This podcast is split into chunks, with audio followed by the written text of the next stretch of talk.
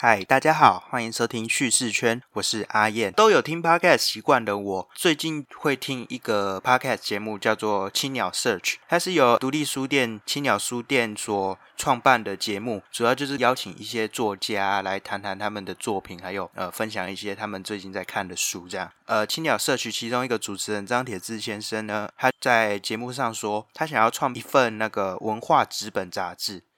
那我一听到这个消息之后，一直有在阅读杂志，然后也对于文化这个部分很感兴趣的我，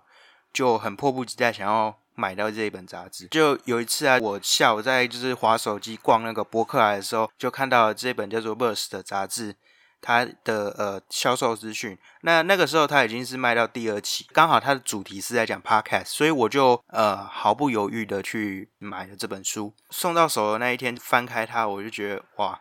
这个真的是有点厉害。那有很多人就会问说，现在这个纸本媒体已经越来越衰退，然后也越来越少人阅读，那为什么还会有人想要做纸本杂志呢？对于 Verse 这个最新的纸本杂志的出版。的发行，呃，很多人都提出了这样的疑问。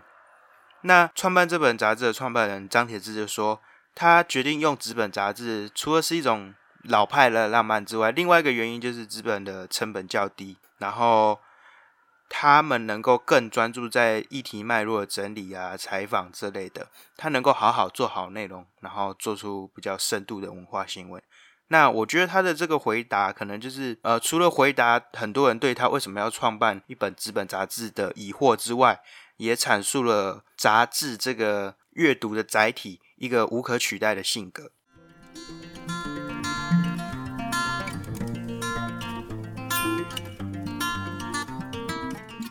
那其实我不知道还有没有你还有没有在看杂志的习惯？我自己是认为好像很多人都没有在看杂志的。就是因为现在网络越来越发达，然后资讯取得的管道也越来越多元、越来越便利，然后你每天不管有意或无意，都会收到这么大量爆炸的资讯，所以会真的花时间去阅读的人真的越来越少，特别是阅读这种纸本的书籍。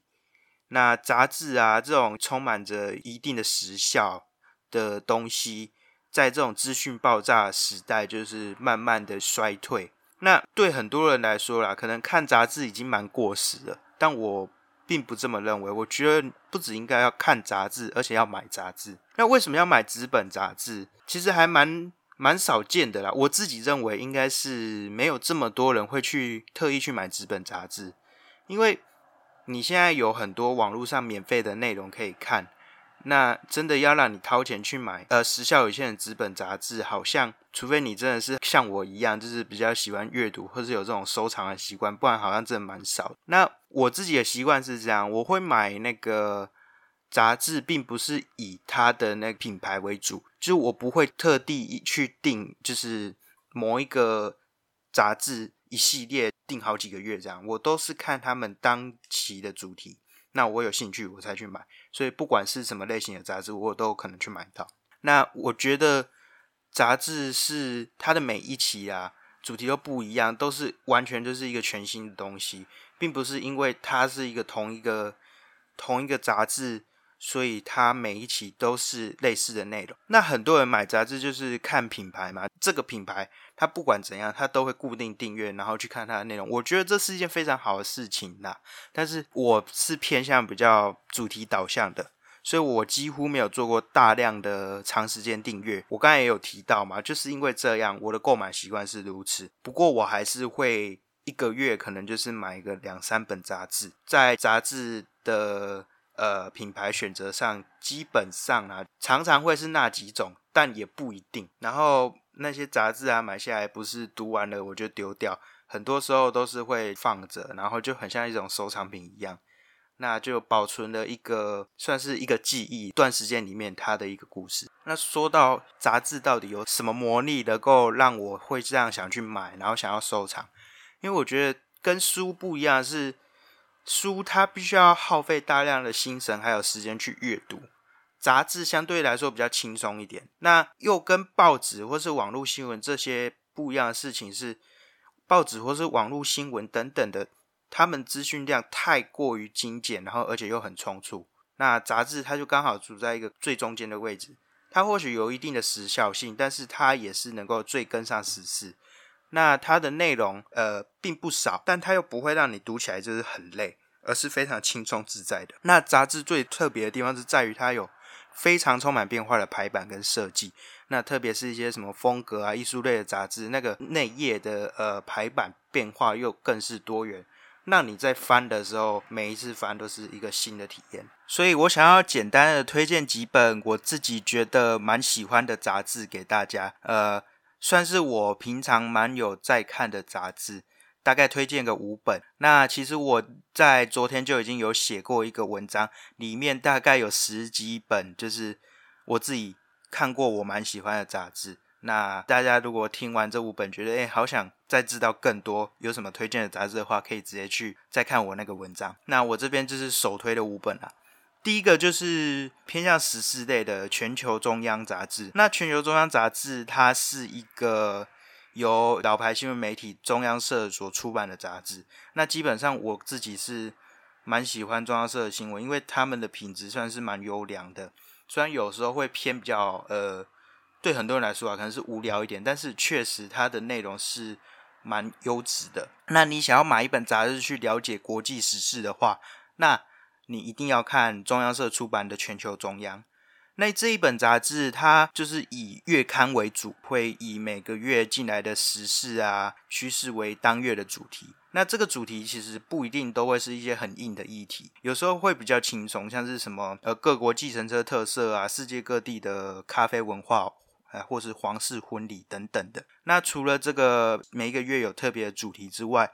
那每一期都会有详细的报道，说世界各地上现在发生的呃政治、财经、科技、社会、文化、体育、时事，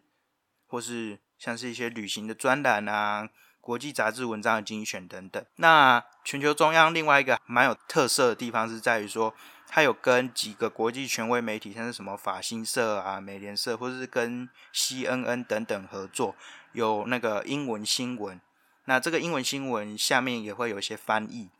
那还会附上什么字词解释啊，或者一些小测验，让人家能够每个月都能够看呃英文新闻，然后看时事学英文。那除了这点之外，我自己蛮喜欢的是。全球中央杂志，它每个月都有呃全球新闻简览，就是一个很大的地图，然后可能有欧洲、亚洲、美洲等等的国家，然后几月几号的时候，他们发生了什么事，一个很简要的说明，然后去呈现说，哎，当期，也就是可能是接近当期的上个月那一段时间里面，哎，全球各地发生了什么大事这样，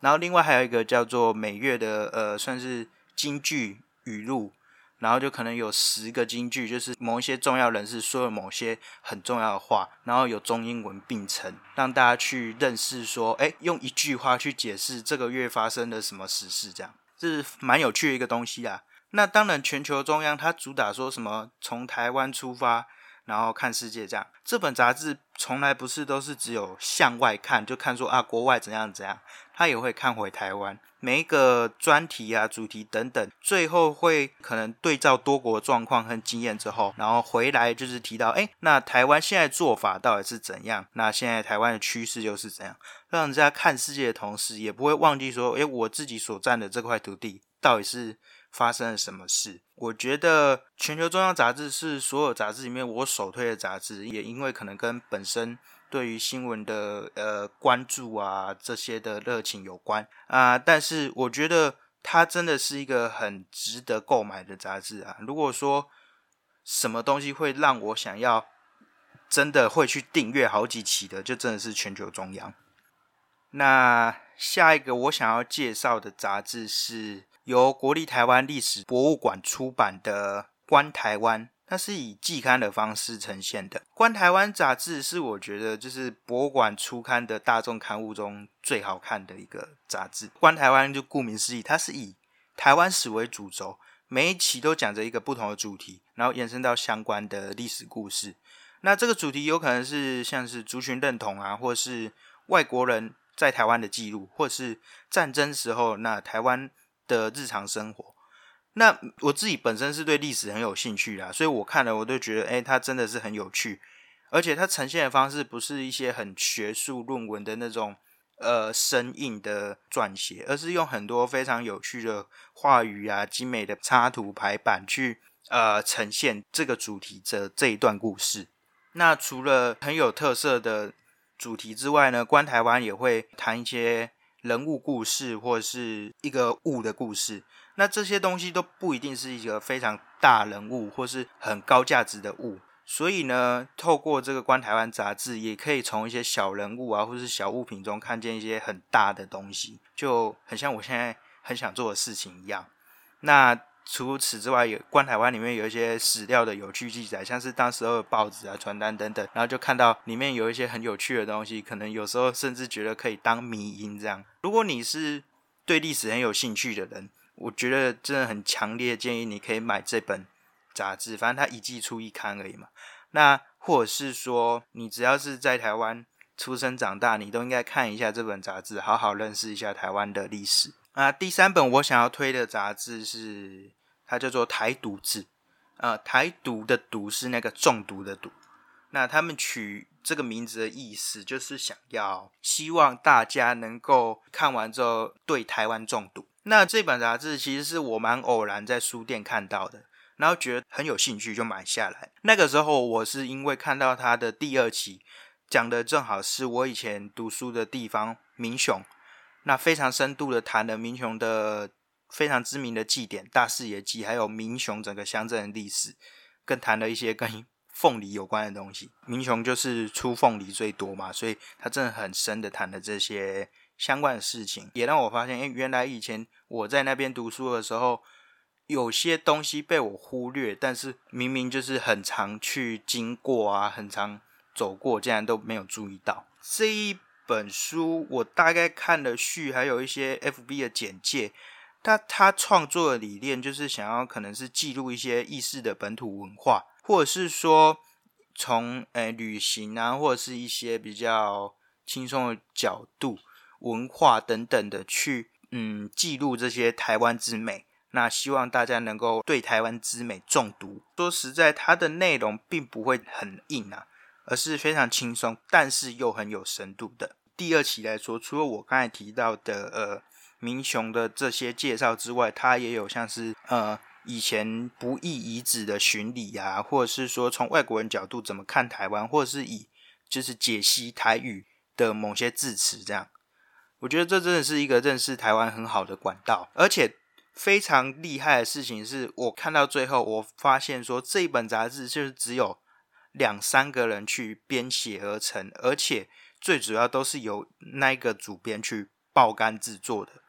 所以我真的就是很佩服他有这样的心，而且也很感谢他能够记录下这些人事物，让台湾故事能够一直保存下去。然后第四本我想要介绍的杂志就是《La V》。呃，拉 V 它是一个设计风格杂志。那我会开始接触这类杂志的关系，是因为我从大学的时候啊，因为负责可能做一些学生会刊啊，或是呃负责做一些文宣等等的，就会接触一点点关于设计的东西，所以我也对这部分蛮有兴趣的。那拉 V 这一本生活风格设计杂志，就是我最常看的设计杂志。那虽然说，它是设计呀风格为出发点，但是拉比谈的东西很多元，可能是时事也包含在内，像是选举这件事情，拉比也是从呃选举的文宣啊、选举的广告等等，然后用设计的观点去切入，但我们看到说，哎，一个好的设计可以带来无穷的能量。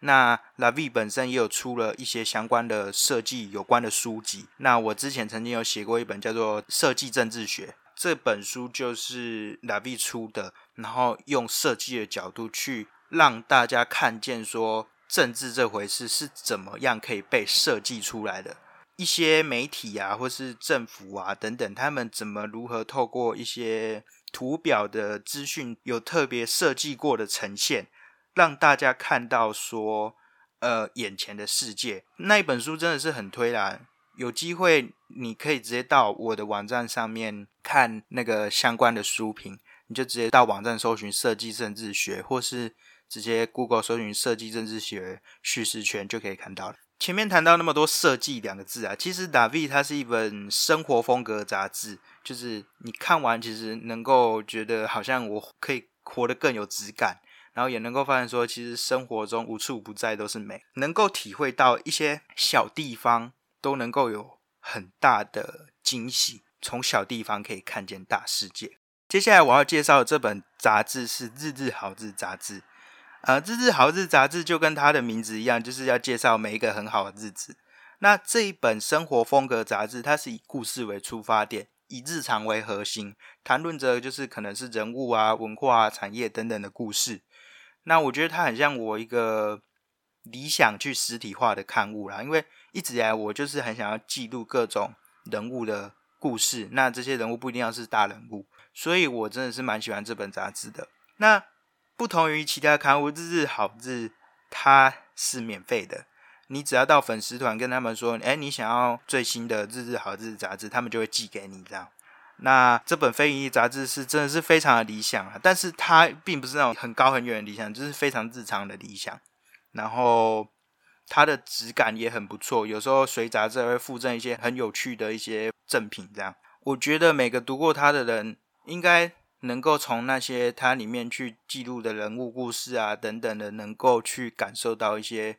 生活美好的一面吧。感受每一天都真的是一个很好的一天。那啊，对，刚才也有提到 Bus 嘛，Bus 呢，我再来介绍一下好了。我觉得啊，Bus 应该是最冲击而且也最迷人的杂志，因为它的内容真的是很多元。虽然它是在说文化杂志，但是是一个非常多元的文化杂志。它不只是谈文化艺术这件事情，它也谈呃可能产业，像是 KK Bus，它第二期就谈了 KK Bus。那它也谈了一些理想生活的样态，它也讨论一些公共议题。所以其实它真的是非常的跨领域。那也像他们自己说的，是一个全新混种的文化媒体。那就是以我第二期买的 Verse 为例子啊，那一期是以 Podcast 为主题嘛，它不只谈 Podcast 的呃特色，或是与传统广播的差别，或是制作经营等等，它也谈了呃 Podcast 的商业模式。那音乐人是如何加入 Podcast 这个领域，还有 Podcast 跟民主啊，还有。听众怎么看 Podcast？这样非常全面性的去解剖这个最新但也最传统的文化流行，让大家更认识 Podcast 之外，也有更多对于一些媒体的想法吧。此外，我觉得 Bus 最特别、最令人着迷的地方就在于说，它每一页设计没有拘泥在一个固定的排版样式，而是非常充满变化性，但又不会丰富到让你觉得很冲击。打开 Verse 每一页，就好像展开一场全新的冒险。你会发现满满的知识还有灵感。那刚才大概介绍了呃五加一本刊物嘛，最后还是想要特别再讲一些算是比较特别的杂志。那像是地方政府的刊物，有些人可能会觉得说，哎，地方政府刊物有什么特别？不是就是呈现一些什么政策啊，然后又很丑这样。但其实。也不一定哦，像台北的那个官船局所出版的《台北画刊》，或是由桃园市政府出版的《桃园志》，都是一个很特别。这个特别是在说它的设计排版很特别的有美感，然后内容也非常有质感的杂志。啊，重点是因为他们政府出刊的嘛，然后你是可能在捷运站啊、公共场合都可以索取得到，都是免费的。你看台北画刊啊，它从民国五十一年出版到现在有上百刊了。那它从来不是只有宣传说，哎，我们做了什么政策，它很多的内容都是关于台北的人事物，聊美食啊，聊旅行啊，聊台北的生活产业啊等等的。那就好像一个城市的放大镜，让我们去看见，哎，台北不同的角落，认识台北不同的故事。所以这是一个认识在地的一个很好的管道，也是一个很好的收藏，因为它每期真的都蛮好看。那桃园志的话是比较近期做出改变的一个呃地方刊物。那也有人说它是最美的地方政府刊物啦。我觉得身为桃园人是与有荣焉的。它比较走一个清新简约风。那内容就有可能桃园大小事啊，或是桃园的职人记录啊、旅行提案啊、活动资讯等等的。它的内容真的是算是轻松，但是又有内容，不会到太硬，然后读起来很舒服。那你又能够认识桃园，是很充实的记录在地，又很踏实的给你一些资讯。不管是不是桃园人，看完桃园志，多少会觉得，哎，其实桃园也不是这么无聊的。那以上就是简单介绍几本我自己蛮推荐的杂志，还有说，呃，为什么现在这个时代还需要买杂志？然后也希望大家能够在听完之后啊。也不一定是我推荐的这几本杂志，但这就是希望大家可以可能每个月吧，就是两三百块、两百块，少少的钱去买一本杂志来阅读。你可能已经没有在看纸本书籍了，但是我觉得纸本杂志至少要看一下，能够除了补充知识、得到灵感之外，也能够呃有一些不一样的东西吧。然后这些杂志本身设计都真的是很用心的，所以能够有一些很好的收藏也不错啦。就是希望大家听完之后也能够去买一些杂志来看。那可以的话，也可以跟我分享一下你自己平常有没有在看什么杂志，然后特别喜欢哪一些杂志这样。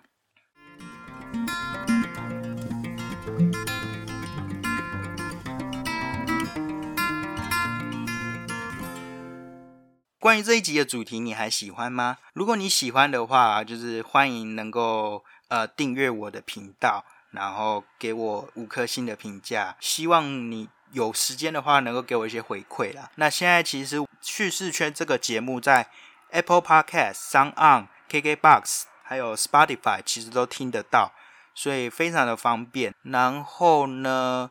呃。因为我其实从好几集之前就有做过一个回馈问卷，但是 没什么人填，还是希望大家如果有时间的话，能够到就是我会附在下方的资讯栏，然后让大家去填一下你的一些想法，让我能够把节目越做越好。那最后我想说的是，还有一个赞助连接啊，如果你觉得这节目真的很不错的话，你可以只要三十块之类的。来赞助我，让我在录音的时候能够喝一点比较好的东西。对，如果你蛮喜欢我的内容的话，如果你有想要分享你的故事，然后或是给我一些你的建议，你也可以直接透过 FB 或是 IG 来私讯我联络。那直接搜寻叙事圈应该都找得到，差不多是这样。那我们就下次见吧。